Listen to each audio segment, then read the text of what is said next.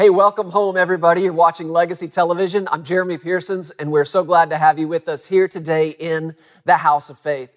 Just at the end of 2018, in a time of prayer and just meditating before the Lord, the Lord spoke something to my heart. He said, Heaven is real, and you're not talking enough about it. Let me say it again Heaven is real, and you're not talking enough about it. In just a moment, I want to take you into a service that was recorded live at Eagle Mountain International Church at the Kenneth Copeland Ministries Ministers Conference. And this was the assignment the Lord gave me in my time in that service. It was to talk about heaven and the reality of heaven and how that you and I can live with such an expectation of heaven and what's to come then that it actually begins to affect the way we live life right here and right now. So I want to take you right now into this message we're calling the hope of heaven. Watch this and be blessed.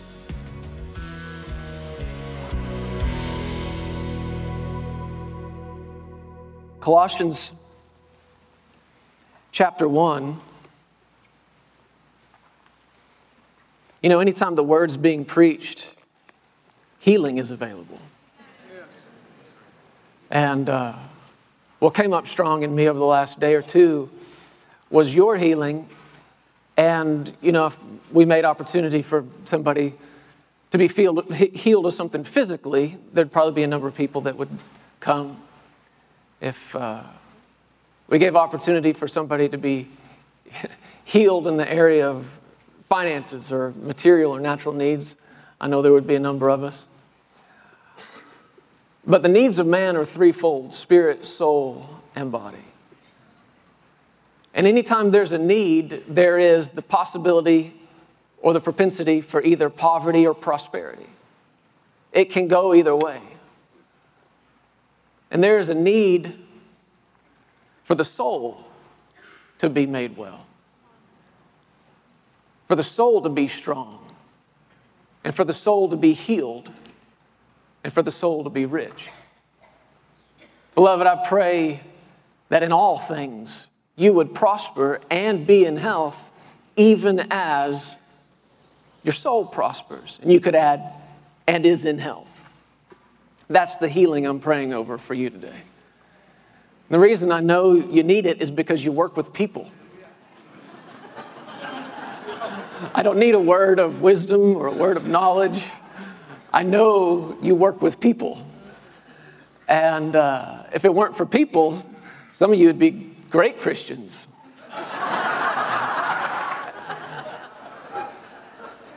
but consider him who endured such hostility from people, from sinners, lest you become weary and discouraged and faint in your, your soul. It's one thing to be tired physically, you can help that, take a nap. It's another thing entirely to be worn out in your soul. And the answer to it is put your eyes on Jesus, consider him.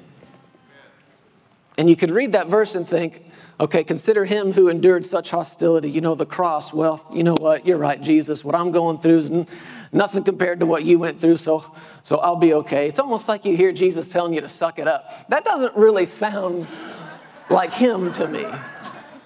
I don't think you're supposed to read that like this if he did that, you can do this.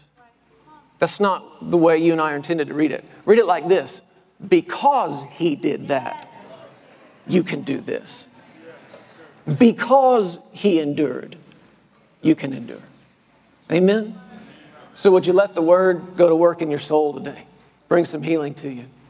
Colossians chapter 1, I want to begin in verse 3. It says, We give thanks to the God and Father of our Lord Jesus Christ, praying always for you Verse 4 Since we heard of your faith in Christ Jesus and your love for all the saints. Paul says, I've been praying for you.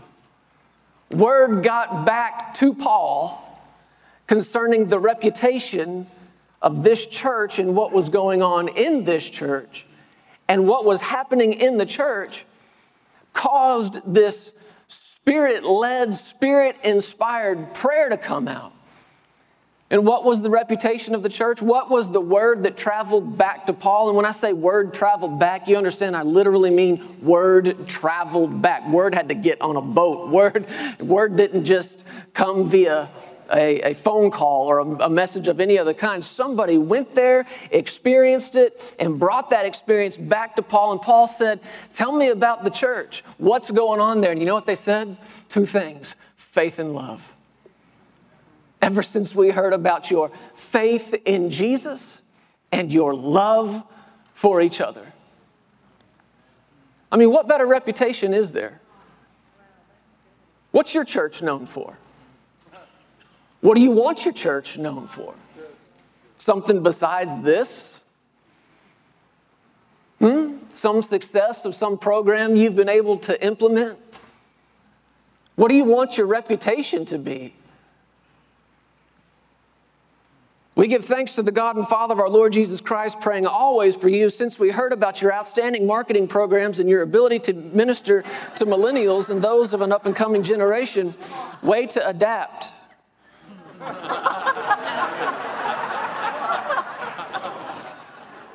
You have to be careful what your motivation is in the decisions you're making concerning your church and what you're trying to communicate. These people had two things, and these two things were so big and so loud enough that they got back to wherever in the world Paul was, and they said to him, Paul, you have got to see these people's faith. These people, they heard the word and they went for it. They believed it. They took it. It hit them in the heart and they said, That's it. That's truth. That's what we wanted to hear. And they put faith in Jesus. And, and Paul said, That's outstanding. What else is going on? He said, You should see the way they love each other. You should see the way these people just function as a family and the love. There's not a need in the place because of how much they love each other. Faith in Jesus, love for each other. Say it with me faith in Jesus and love for each other. That's church. So you, you might ask, okay, well, what got these people to that condition? You need to be asking that. You ought to be wanting to find that out. How did these people get into that shape? Were their faith, it was like Paul wrote to the, the church in Romans and he said, Your faith is heard of around the world. This famous faith. How'd these people arrive at that place? Well, you know, if faith is present, then they must have heard the word. The only way faith comes, right? So you could assume that they'd been taught faith, living and walking by faith. That probably wouldn't be wrong. How'd they come to such a high level of love? You want that kind of love in your church where it gets written about and recorded for thousands of years and all of mankind get to read about the love that's in your church? How do you arrive at that? Well, perhaps there was some teaching on this kind of love. But the answer is in verse 5, and it caught my attention and caught me off guard, really, and I want to see what you think about it. Read down into it again, in, beginning in verse 4. Since we heard of your faith in Christ Jesus and your love for all the saints, because of the hope which is laid up for you in heaven, of which you heard before in the word of the truth of the gospel. Listen to this out of the New Living Translation. It says, We've heard of your faith in Christ Jesus and your love for all of God's people, which came from so here's where the faith and the love came from your confident hope of what God has reserved for you in heaven. You've had this expectation ever since you first heard the truth of the good news. Was there some word teaching on faith? Sure, perhaps. Was there some word teaching on living and walking by love? Yeah. But what Paul identified was the source, if you will, for this exceeding faith and this abounding love, you want to know what it was? Heaven. An awareness and a confident expectation of heaven. I don't know why I haven't been quick to connect these dots before, but when these people first heard the gospel, the good news preached to them, heaven was a part of that message. And it so got in them, and the expectation of heaven's reality, and the fact that they were already on their way, began to affect the way they lived here. And it produced a faith in Jesus, it produced a love for each other. Heaven. This is the way the Lord said it to me just in the last few weeks, and I'll just give it to you like this, and if it's if it doesn't fit for anybody but me, that's fine, but maybe it'll work for you too. He said, Heaven is real, and you're not talking enough about it. Heaven is real, and you're not talking enough about it. Why wouldn't we talk about it? I, I know there's a couple of reasons I think I've stayed away from it. One, I've never been there. Some of you maybe have. I just haven't. I've, I, i have never been there. So that, I guess that's one reason for not talking about it. I don't feel like that excuse is going to fly, though. But Lord, I've never, this is my first time here, you know, I've never, never been here before. And he said, No, you're not talking enough about it. But I think there's another reason that somehow got in me, and I don't know if it was when I was a kid or a teenager or something, and I have this memory, and it's one of those memories I don't know if it actually happened or where it came from, but I think something occurred. It must have, along the time I'm growing up, I must have attended a funeral or I must have been around somebody talking about somebody else who had just passed away. And in, the, in my mind, I have this memory almost as though it happened, and I, I don't know that it actually did, but in my mind, I, I'm, I see myself as a little kid sitting in a church service where there's a homegoing service happening, a funeral service, and there's a casket at the front with that lifeless body in it, and somebody standing over a pulpit, sort of looming over that box and talking to the crowd about the person that's not there. And I just hear them saying, You know, She's just been talking so much about heaven. Isn't that funny? Just talked about heaven all the time.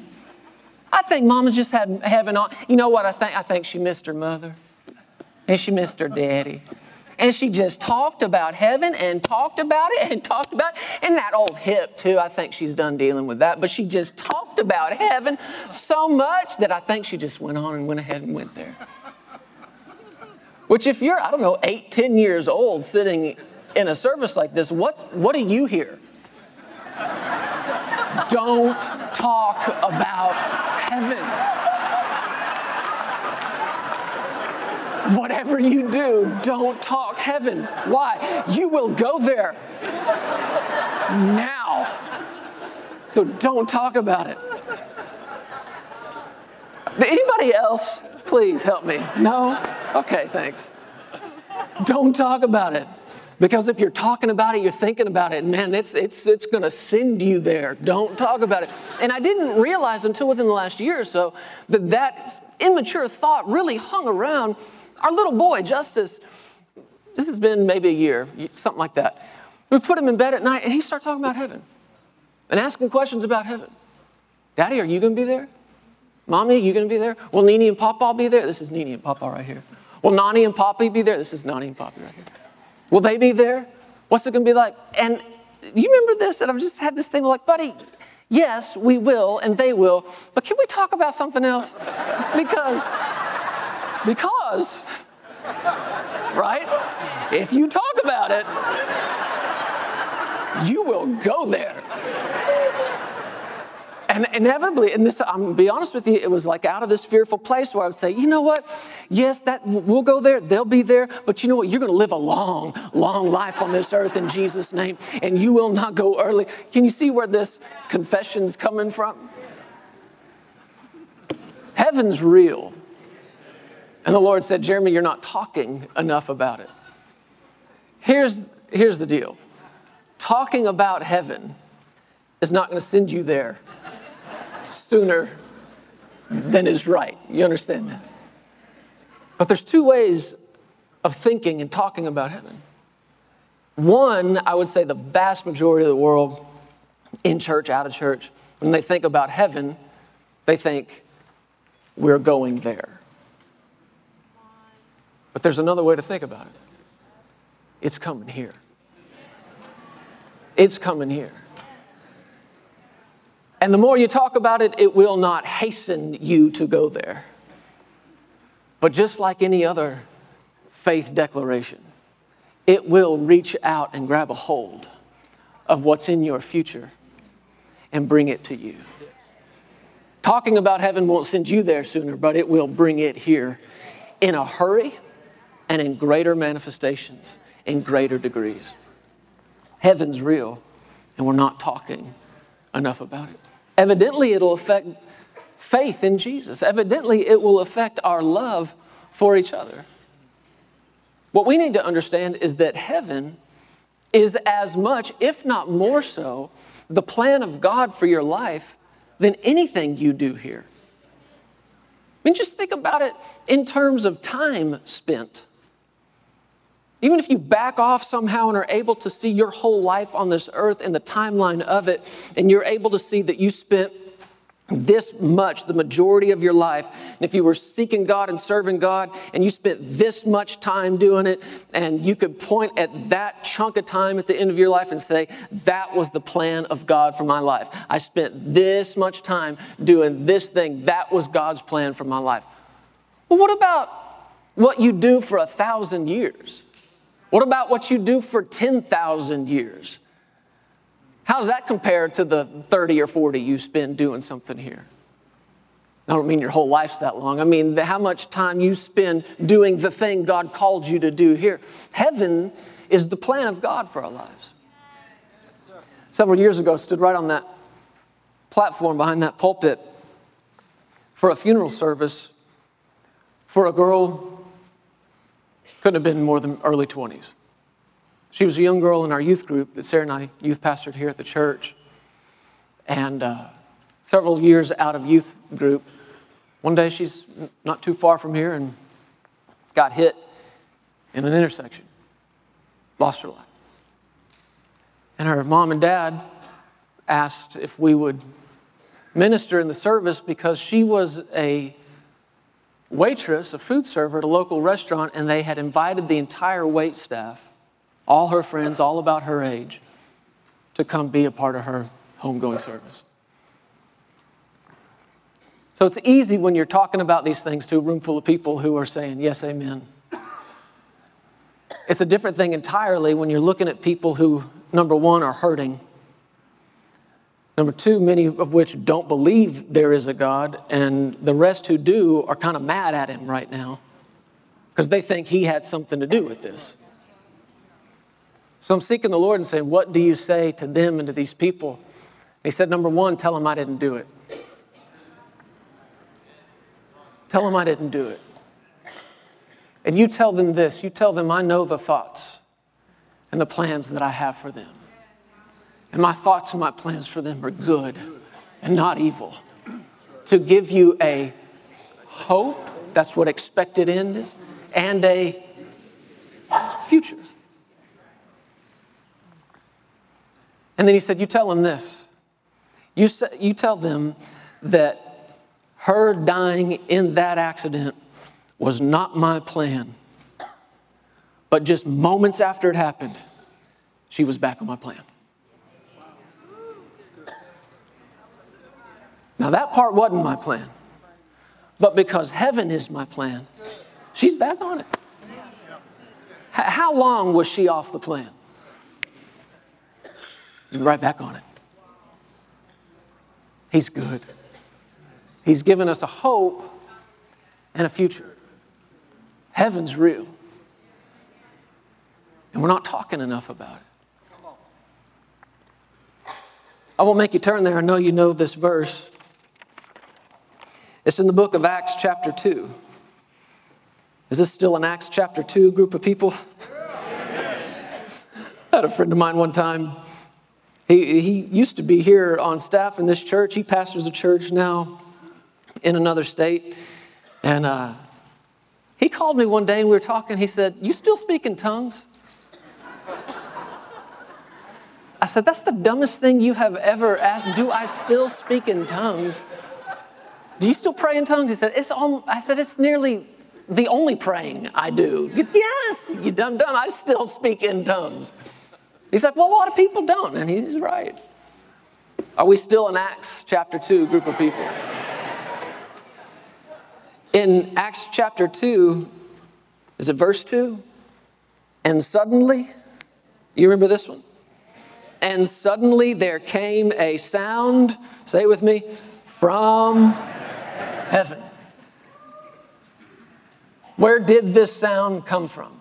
Where did it originate? There came a sound from heaven as of a rushing mighty wind, and it filled the whole house where they were sitting. This sound that originated somewhere else came here. So if you want to stay small and you're thinking about heaven and just look forward to it out there someday, and yeah, we're going there, that's fine, that's up to you. But I'm telling you, the more you and I talk about it right now, the more we hasten its arrival here. And in greater degrees. And I'm not sure outside of the arrival of Jesus himself has heaven ever more invaded earth than on that day. There came a sound from heaven. I was thinking about some of these things, ministered along some of these lines a few months ago, and I was thinking about this verse. There came a sound from heaven. That word sound is the Greek word, I'm do my best Rick Renner here. It's the Greek word uh, ekos, I think. And it's where we get the word echoes, I think.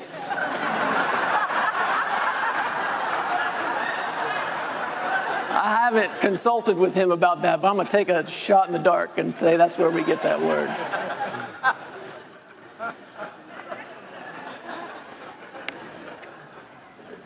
We'll talk more about that in a minute, but I was ministering along some of these lines, thinking about the sound that came from heaven, thinking about anointed sounds. What makes a sound anointed? You remember when David was called on to play in the presence of Saul when he was being tormented, and he played anointed sounds. And what does the anointing do? It removes burdens and it destroys yokes. That's what that sound did in and for Saul, removed a burden and destroyed a yoke. But what makes a sound anointed? What makes a word anointed? It's not the way that it's delivered, it's not the eloquence in which it's delivered. It doesn't even have to rhyme to be anointed. What makes a word or a sound anointed is where it came from, where it originated.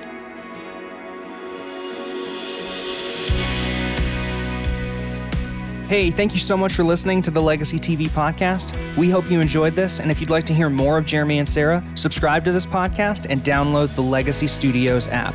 From there, you'll have access to the Legacy Television broadcast, the Legacy Letter magazine, and so much more. You can also visit pearsonsministries.com to contact us directly and find out how you can get involved with everything that's happening here at Legacy Studios. Be blessed today. We love you. Remember, you are always welcome here in the House of Faith.